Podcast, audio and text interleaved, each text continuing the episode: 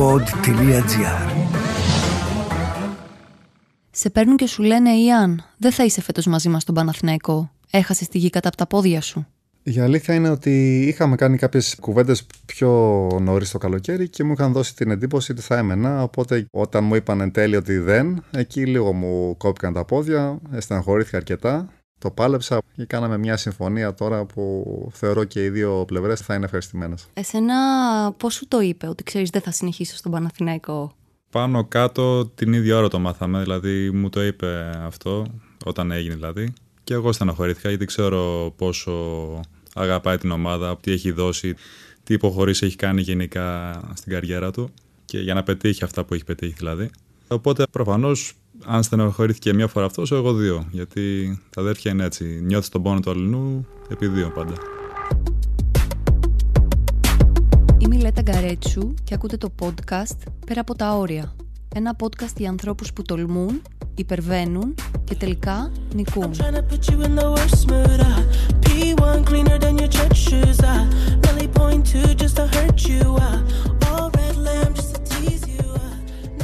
Σε αυτό το επεισόδιο έχω μαζί μου δύο αδέλφια, τον Ιαν και τον Άλεξ Βουγιούκα.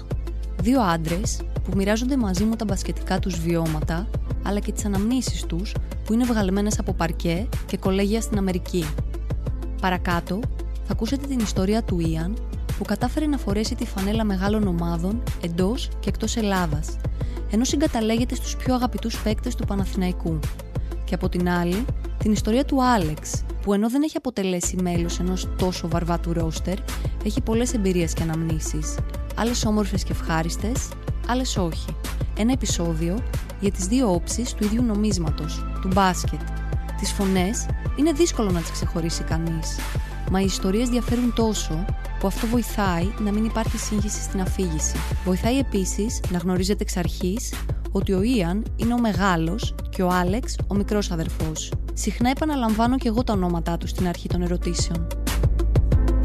Θέλω λίγο να μοιραστείτε μαζί μου, ο καθένας με το δικό του τρόπο και με τα δικά του βιώματα, πώς ήταν τα παιδικά σας χρόνια. Ιαν, Γενικά, για τον αυτό μπορώ να πω ότι πέρασα πάρα πολύ ωραία παιδικά χρόνια. Πηγαίναμε σε ένα πολύ καλό σχολείο στο St. Lawrence. Ήμασταν οι τυχεροί που είχαμε και του δύο γονείς εκεί μαζί μας, ό,τι και να κάναμε. 8 χρονών, ας πούμε, ξεκίνησα και τον μπάσκετ εκεί στον Αραγκλειφάδα. Και γενικά είμαστε μια αγαπημένη οικογένεια. για σένα Άλεξ πότε ήρθε η στιγμή που ξεκίνησες να παίζεις μπάσκετ; Κοίτα, εγώ από 6 χρονών ξεκίνησα, και εγώ στην Άρη Γλυφάδας, αλλά έπαιξα βόλεϊ, καράτε, πόλο, κολύμπι, τα έκανα όλα σαν παιδί μέχρι να κατασταλάξω. Αλλά όταν έφτασα 14-15 και ήμουν κοντά στα 2 μέτρα, οπότε δεν είχαν πολλές επιλογές. Ήταν δική σου απόφαση ή σε είχε επηρεάσει ο αδελφός σου; Κοίτα, εντάξει, όταν έχεις ένα παράδειγμα όπως αυτό, σίγουρα σε βοηθάει. Βλέπεις πού μπορείς να φτάσεις, τι μπορείς να κάνεις. Το μπάσκετ που μπορεί να σε πάει. Εμάς μας έχει πάει και έχουμε σπουδάσει με υποτροφία στην Αμερική και οι δύο. Και το έβλεπα σαν μικρός, εκεί 14-15, έβλεπα τον αδερφό μου 19, τι είχε καταφέρει και ήθελα και εγώ κάτι παρόμοιο να, να κάνω. Υπήρξε περίοδος που παίζατε στην ίδια ομάδα, ο ένας ας πούμε στο εφηβικό και ο άλλος στο αντρικό. Πώς ήταν η κατάσταση; Τη μόνη φορά που ψιλοσυνυπάρξαμε ήταν στο σχολείο, που εγώ μπορεί να ήμουν 12, 13, πόσο να ήμουν. Ναι, 13 και εγώ 17-18. Ναι, κάπου εκεί. 14. Τα δύο αγόρια κατάφεραν στα 18 τους να φύγουν με υποτροφία για σπουδές στην Αμερική. Μια καλή ευκαιρία να συνδυάσουν το πανεπιστήμιο με το μπάσκετ.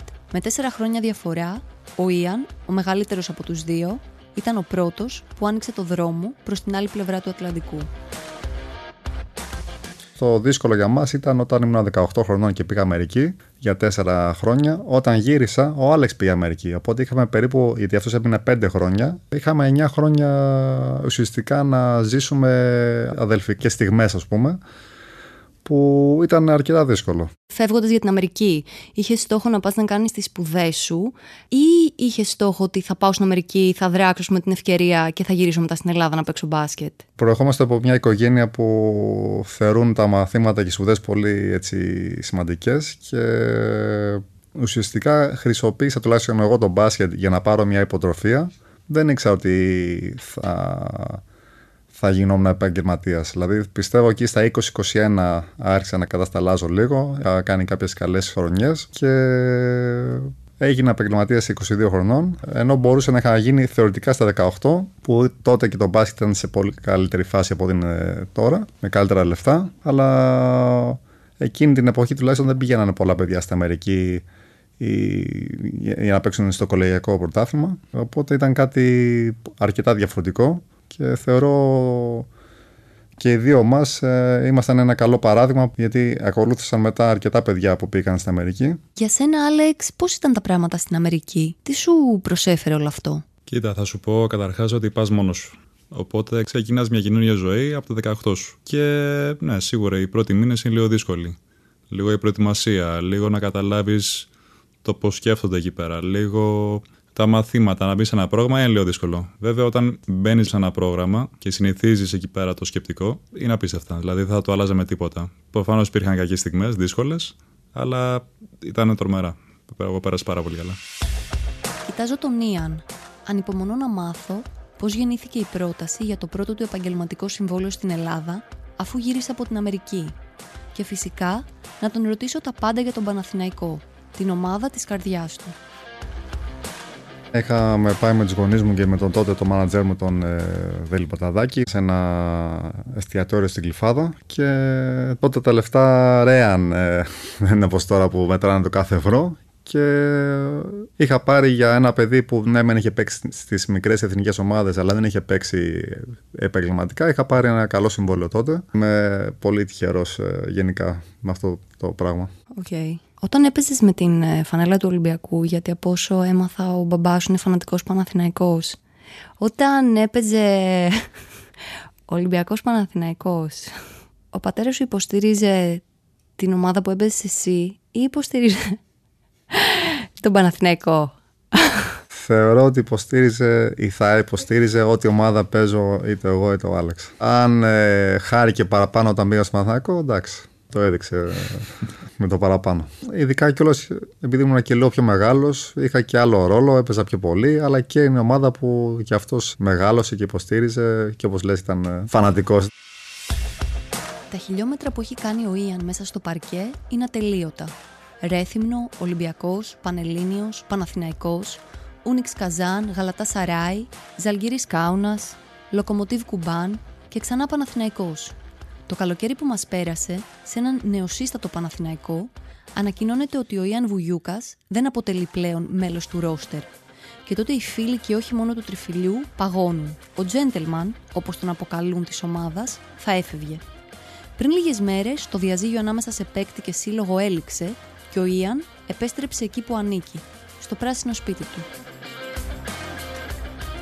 Η αλήθεια είναι ότι είχαμε κάνει κάποιες κουβέντες πιο νωρίς το καλοκαίρι και μου είχαν δώσει την εντύπωση ότι θα έμενα. Οπότε, όταν μου είπαν εν τέλει ότι δεν, εκεί λίγο μου κόπηκαν τα πόδια, στεναχωρήθηκα αρκετά.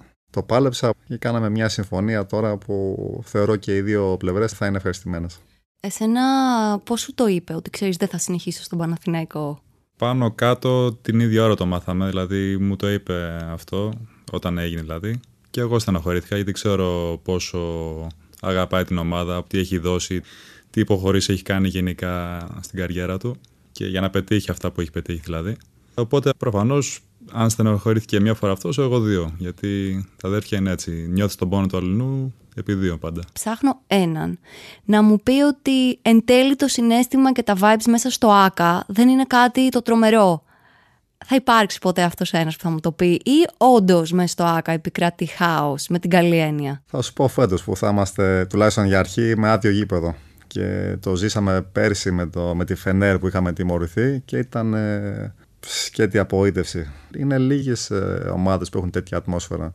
Δηλαδή να βάζεις ένα καλάθι στο ΆΚΑ ή ακόμα να είσαι στο πάγκο και να βλέπεις άλλο να βάλει ένα τρίποδο, ένα κάρφωμα και να γίνει μια έτσι έκρηξη στο γήπεδο σου, ακόμα και για μένα που είμαι τόσα χρόνια και ουσιαστικά φέτος συμπληρώνω 10 χρόνια από τότε που πρώτο ήρθα στον Παναθηναϊκό, μου σηκώνει τρίχα ακόμα.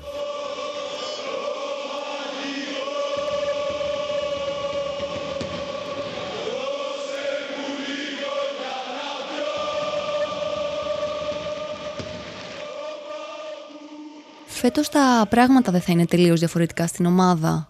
Μια νέα εποχή για τον Παναθηναϊκό, ας πούμε. Θα είναι ένα τεράστιο τεστ. Έχει αλλάξει διοικητικά, έχει αλλάξει η μισή ομάδα. Δηλαδή, εγώ που έλειψε ουσιαστικά ένα μήνα από τις προπονήσεις, βρήκα μια τελείως διαφορετική ομάδα. Δεν λέω ότι είναι καλύτερη ή χειρότερη. Έχει κάθε χρονιά μια καινούργια δυναμική. Θα είναι ένα πολύ γερό τεστ και θα είναι μια δύσκολη χρονιά. Και δυστυχώς υπομονή δεν υπάρχει από κανέναν, γιατί και σαν παίκτες θέλουμε να κερδίσουμε έτσι. Οπότε και εμείς θα κάνουμε ό,τι μπορούμε για να, είμαστε, να έχουμε ένα θετικό αποτέλεσμα. Ή αν σε φοβίζει καθόλου αυτή η νέα όψη, μορφή, σύσταση της ομάδας φέτος; Μόνο και μόνο επειδή είναι μια καινούργια ομάδα, μόνο αυτό το λόγο. Αλλά θα βγουν ε, κάποια καλά πράγματα. Και θεωρώ ότι η ομάδα ενώ θυμάμαι άλλες χρονιές πάντα ε, στη Media Day ερχόταν και έλεγε Final Four, bla bla bla. Δηλαδή ήταν πολύ υψηλό το, πύχης. Μμ, Ο πύχη ήταν πολύ ψηλός. Τα στάνταρ, Τα ναι. στάνταρ. Φέτος δεν υπάρχει αυτή η πίεση.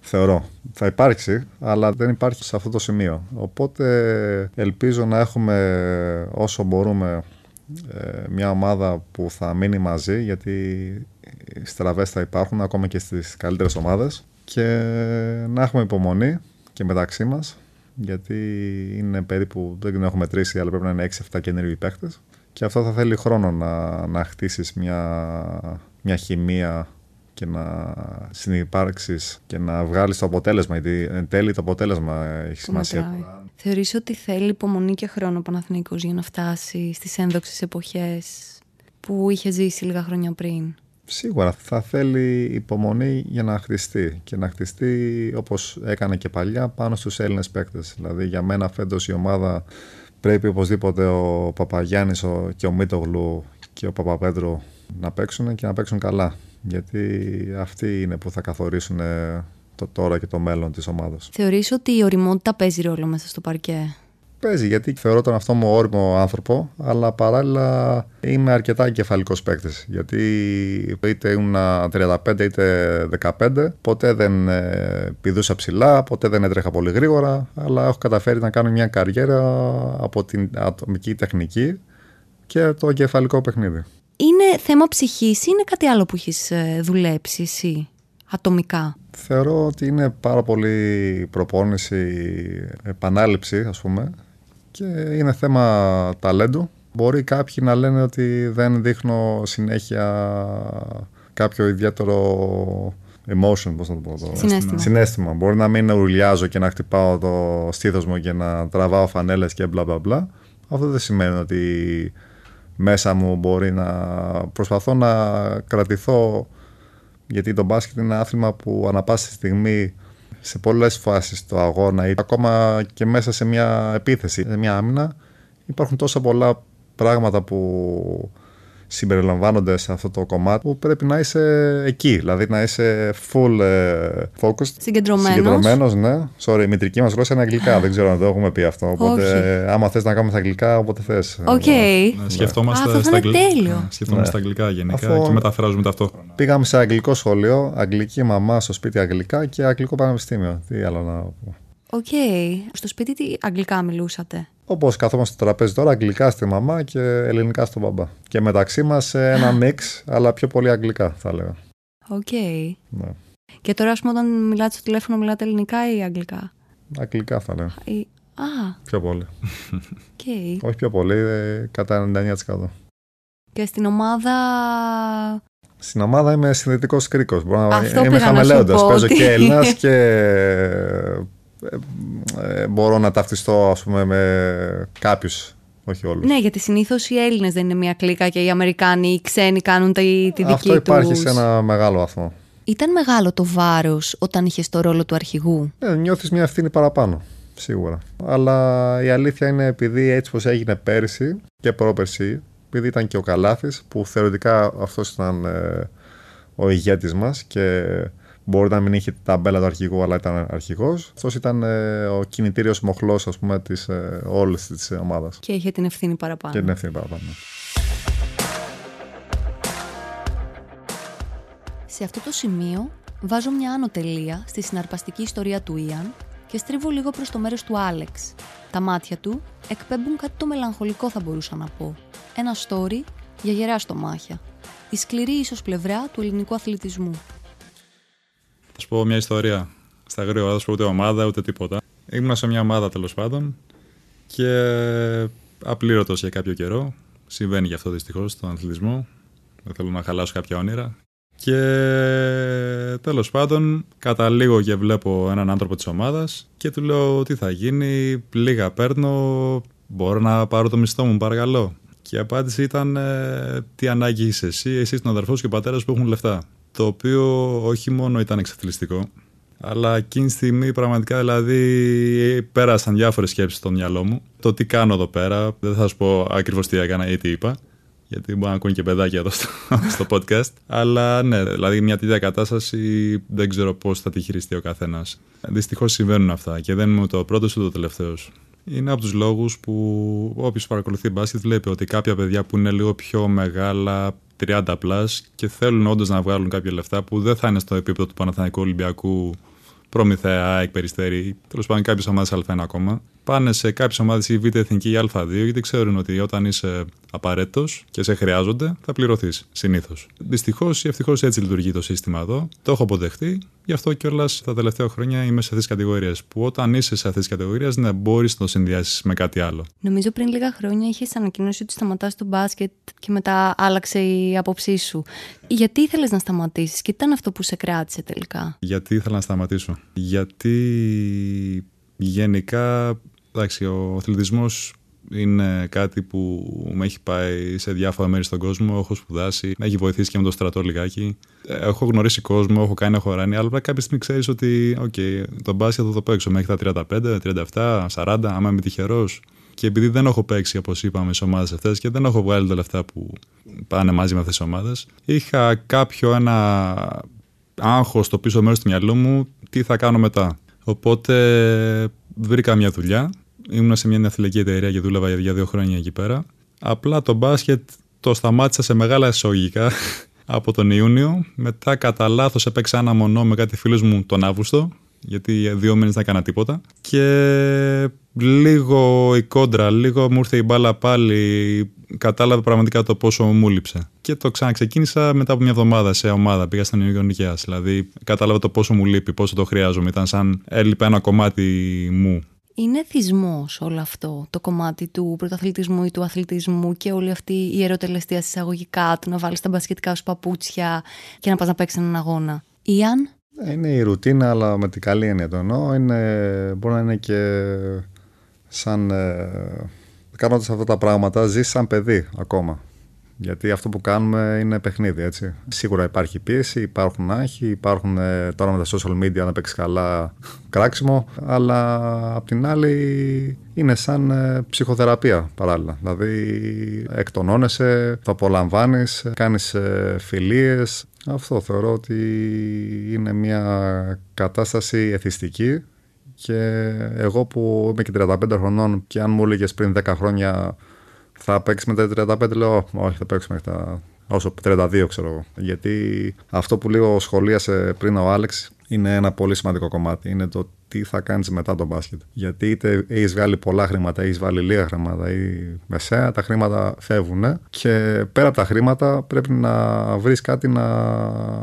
και να μπορείς να στηρίξεις την οικογένειά σου αλλά και σαν άνθρωπος να σε γεμίσει και να νιώθεις παραγωγικός. Γιατί μόλις τελειώσει το μπάσκετ και άμα έχει παίξει σε μια μεγάλη ομάδα και κλείσουν τα, τα φώτα, mm. είσαι εντελώς μόνος σου. Τώρα όλοι λέμε οικογένεια και αυτά, αλλά δυστυχώς μόλις δεν είσαι χρήσιμος πλέον, σε ένα μεγάλο βαθμό είτε σε ξεχνάει ο κόσμος, είτε σε ξεχνάει η ομάδα. Οπότε πρέπει να είσαι έτοιμος για αυτό το πράγμα την ε, μεταμπάσκετ εποχή και ουσιαστικά όπως είπες την εποχή ενηλικίωσης αν το πάρουμε ότι ναι. ζεις παιδικά όντας σε μια ομάδα και έχοντας αυτή τη ρουτίνα τι φοβάστε καθόλου; Σίγουρα. Γιατί ε, σου λέω, το, εγώ το έζησα για δύο μήνες και κατάλαβα το πόσο μου λείψε.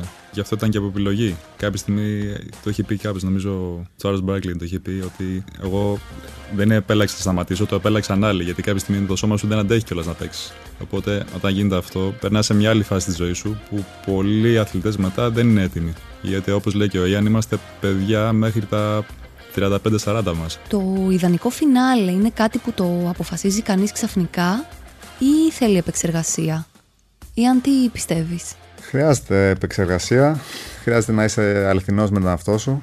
Ας πούμε τώρα για μένα προσωπικά αυτή την περίοδο που πέρασα που ήταν αρκετά δύσκολη υπήρχαν κάποιες προτάσεις από κάποιες ομάδες αλλά ο λόγος που ήθελα να, όταν έγινε αυτό το Παναθηναϊκό που είπα το ναι ήταν επειδή θες κίνητρο στη ζωή σου. Τώρα να θες να είσαι σε μια ομάδα που έχει στόχους, σε εξητάρει, θες να έχεις καλούς συμπαίκτες, θες όλο αυτό. Οπότε όταν ε, αυτό στο παίρνουν πρέπει να δεις τι θες να κάνεις μετά που είναι πάρα πολύ δύσκολο. Και θέλεις στήριξη από αρκετούς. Τώρα, άμα είναι η γυναίκα σου, τα παιδιά σου, οι γονείς σου, τα αδέρφια σου, θέλει κάποια στήριξη γιατί ουσιαστικά, άμα ασχολείσαι με τον μπάσκετ για 15 χρόνια, και δεν κάνεις κάτι άλλο. Τελειώνεις εκεί 35-37 πόσο χρονών και δεν έχεις κάποιο άλλο skill. Δεν ξέρω πώς να το πω. Δεξιότητα. Ναι, αυτό δεξιότητα. Το κακό ε, στην Ευρώπη είναι ότι δεν σε προετοιμάζουν καθόλου για το μετά. Ενώ στην Αμερική υπάρχουν πολλά προγράμματα, υπάρχουν ε, σύνταξη από το NBA. Τώρα τι συζητάμε τώρα εδώ. Δεν υπάρχουν είναι, άλλο, μισθοί. είναι τελείως άλλη φάση προφανώς. Άλλα λεφτά, άλλη οργάνωση. Αλλά εδώ μόλις σταματάς να τριμπλάρεις την μπάλα δεν υπάρχεις. Και όλος ο μικρός κόσμος που θεωρείς ότι είναι σημαντικός ξαφνικά εξαρμίζεται. Έχετε σκεφτεί το ενδεχόμενο αύριο μεθαύριο όταν πια βγάλετε τα μπασκετικά σας παπούτσια να κάνετε κάτι πάνω στο μπάσκετ μαζί με όλες ας πούμε τις εμπειρίες που είχατε και οι δύο από την Αμερική. Θα ήταν τέλειο βασικά να φέρετε μια άλλη κουλτούρα εξωτερικού στην Ελλάδα στα δρόμενα του μπάσκετ. Εγώ ανεπίσημα προσπαθώ όσο μπορώ να βοηθήσω παιδιά να πάνε Αμερική με κάποιες διασυνδέσεις που έχω ακόμα εκεί, κάποιους προπονητές, κάπως έτσι. Τώρα προφανώς αυτό είναι ανεπίσημο. Μ' αρέσει να βλέπω παιδιά να πετυχαίνουν σε αυτό το βάθμο. Εμένα μου αρέσει αυτό που έκανε ο Παπαλουκάς μαζί με το Διαμαντίδη Διαμαντίδη. που έχουν φτιάξει το Eurohoops εκεί στο- στη Βαρυπόπη. Μια σκέψη θα ήταν να έφτιαχνα κάτι αντίστοιχο στα νότια προάστια. Θέλει αρκετή οργάνωση, θέλει αρκετά χρήματα, θέλει τα σωστά ονόματα, να μπορείς να προσελκύσεις κόσμο. Είναι στα πλάνα, ας πούμε. Αν αύριο μεθαύριο έρθετε αντιμέτωποι ας πούμε, με το παιδί σας το οποίο θέλει να παίξει μπάσκετ και έχοντας βιώσει ο καθένας τις δικές του εμπειρίες, πώς θα το καθοδηγούσατε; Αν ήταν 14-15 χρονών, είχε το ταλέντο, είχε το ύψος που προφανώς μάλλον θα το έχει, πώς θα το μανατζάρατε το παιδί; Ε, Εγώ έχω δύο παιδιά. Έχω μια κόρη 6 χρονών και ένα γιο ενός έτους. Στο γιο, τώρα που λες τι να σου απαντήσω, δεν το σκέφτομαι ακόμα. Θα του πρότεινα να κάνει αυτό που κάναμε εμείς. Να συνδυάσει τις σπουδές μαζί με τον μπάσκετ. Και να πάρει ουσιαστικά υποτροφία. Αυτό θα ήταν μια μέση λύση που παίρνεις και το πτυχίο και παίζεις για μπάσκετ και βλέπεις και άλλα πράγματα. Γιατί καλός κακός δεν είναι μόνο η Ελλάδα. Στην Αμερική και ο Άλεξ μπορεί να σου πει, θεωρώ ότι με τις σπουδές μπορείς και βλέπεις πράγματα λίγο πιο σφαιρικά, πιο σε ένα βαθμό που σε βοηθάει σε άλλα πράγματα στη ζωή σου και να αντιμετωπίσεις κάποιες καταστάσεις. Αυτό σου δίνει κάπως τα εφόδια να καλλιεργηθείς σαν άνθρωπος. Εσύ έχοντας ζήσει πιο κακοτοπιές, ας πούμε, σε εισαγωγικά Εντάξει. του μπάσκετ, θα ήσουν κάθετος; Όχι.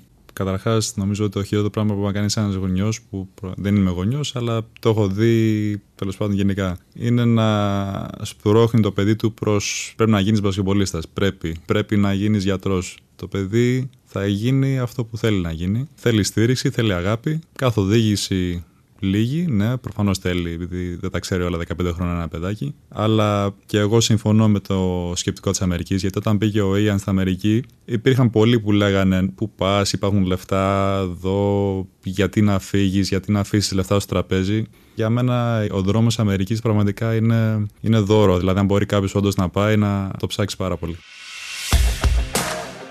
Δύο αδέλφια, ένα σπορ, δύο διαφορετικές ιστορίες. Τους ρωτάω πότε ο καθένας ξεπέρασε τα δικά του προσωπικά όρια. Είτε αυτά είναι σωματικά, είτε πνευματικά. Με προλαβαίνει ο Άλεξ και μου δίνει μια απάντηση στα ίσα.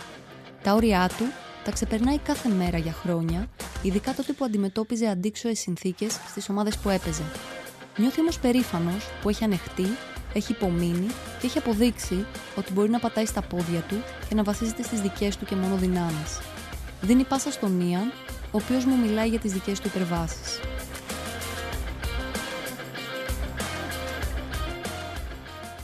Τα όρια σου πρέπει να τα ξεπερνάς. Μπορεί σαν 35 να είμαστε στο Παναθηναϊκό Μπορεί να, σε άλλη εποχή να μην γινόταν κάτι τέτοιο. Αλλά ξέρω τώρα ότι κάθε μέρα πρέπει να είμαι στα όρια μου ή να τα ξεπεράσω για να μπορέσω να ανταπεξέλθω στο επίπεδο αυτό. Έστω, δηλαδή, μπορεί να ξέρω αρκετό μπάσκετ, αλλά μπορεί αθλητικά να μην είμαι τόσο καλός όσο ήμουν πριν ή γενικά δεν ήμουν ιδιαίτερα ποτέ εξαιρετικός αθλητής. Οπότε ξέρω για να μπορέσω να ανταγωνιστώ άτομα είτε στην ομάδα μου είτε αντιπάλους, πρέπει να ξεπερνάω τα όρια μου. Αν κάνετε μια αναδρομή που να έχετε έτσι μια δυνατή μεταξύ σας στιγμή με αφορμή το μπάσκετ, κάποτε που να σιγόνταρε πολύ ο ένας τον άλλον. Δεν ξέρω, σε περίοδο που κάποιος να έχει σκεφτεί να τα παρατήσει. Ποια θα ήταν αυτή; Κοίτα, εγώ θεωρώ μια στιγμή που θα σου πω σε μια επιτυχία. Όταν είχαμε πάρει στη Βαρκελόνη την Ευρωλίγκα το 2011, νομίζω ο Άλεξ είχε πετάξει από την Αμερική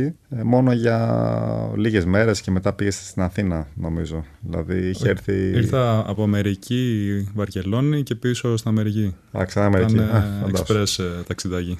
Όπως αυτό ή ας πούμε. Νομίζω και μπάσκετ κάποια στιγμή, δεν κατάλαβα. Είμαι σε άλλη, σε άλλη διάσταση. Όπως και επίσης όταν ε, στο εξωτερικό που έχω παίξει, έχει έρθει αρκετές φορές να, με, να με κάνει παρέα όταν μπορεί βέβαια και αυτός, γιατί και αυτός έχει τις υποχρεώσεις του. Γενικά και εγώ πηγαίνω στα παιχνίδια του, υποστηρίζουμε ένα τον άλλον.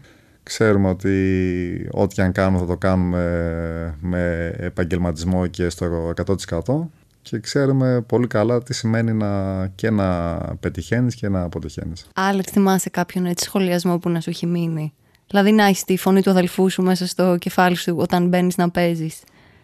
Όταν ήμουν πολύ μικρός, μπορεί παιδικό, παίζαμε ένα πανελλήνιο παιδών και κάπου δεν είχα παίξει καλά και μιλήσαμε στο τηλέφωνο λίγο στα γρήγορα. Μπορεί να μην το θυμάται και ο Ιαν. Και για κάποιο λόγο ήμουν πάρα πολύ στεναχωρημένο. Μάλλον δεν είχαμε, είχαμε βγει δεύτερη στο Πανελλήνιο Παιδών. Και απλά μου έχει πει δύο-τρία λόγια, ξέρεις, να μην στεναχωριέσαι και εντάξει, συμβαίνει. Και... Δηλαδή κάπως έτσι. Είχα πάρει πολλά χρόνια και έτσι πώ με ρώτησες, το θυμήθηκα.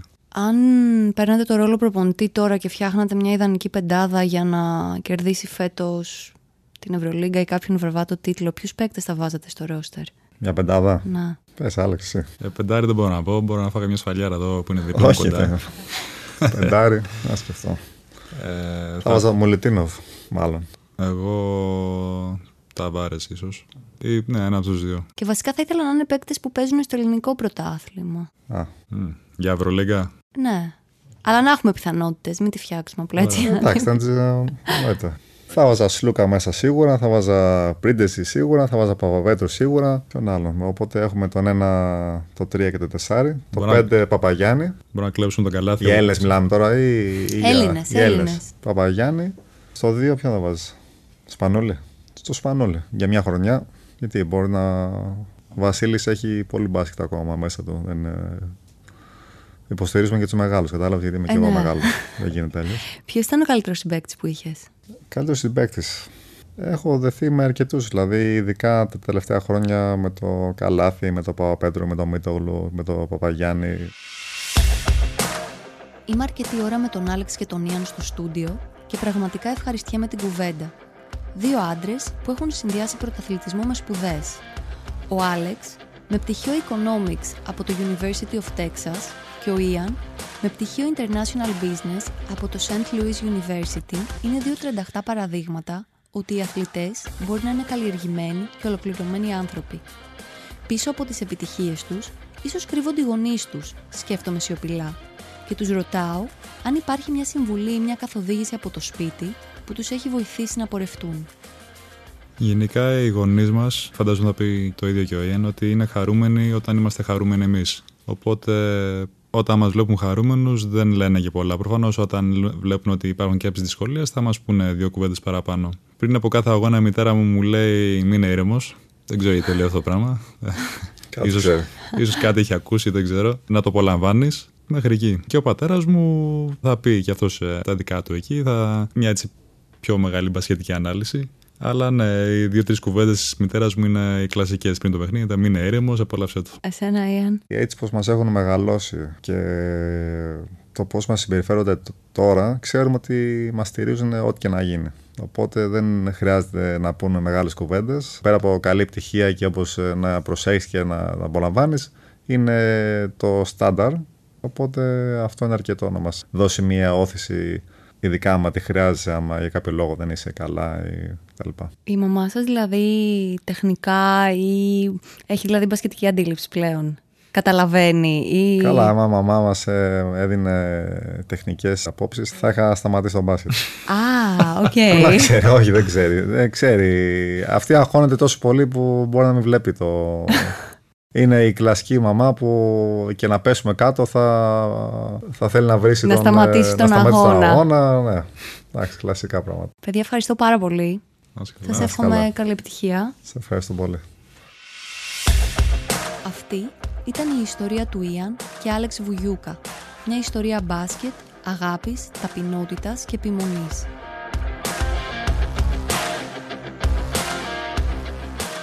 Ακολούθησέ με στο pod.gr και στη σελίδα μου στο facebook πέρα από τα όρια podcast και αν έχεις μια ιστορία πέρα από τα όρια που θες να ακουστεί, στείλε μου μήνυμα.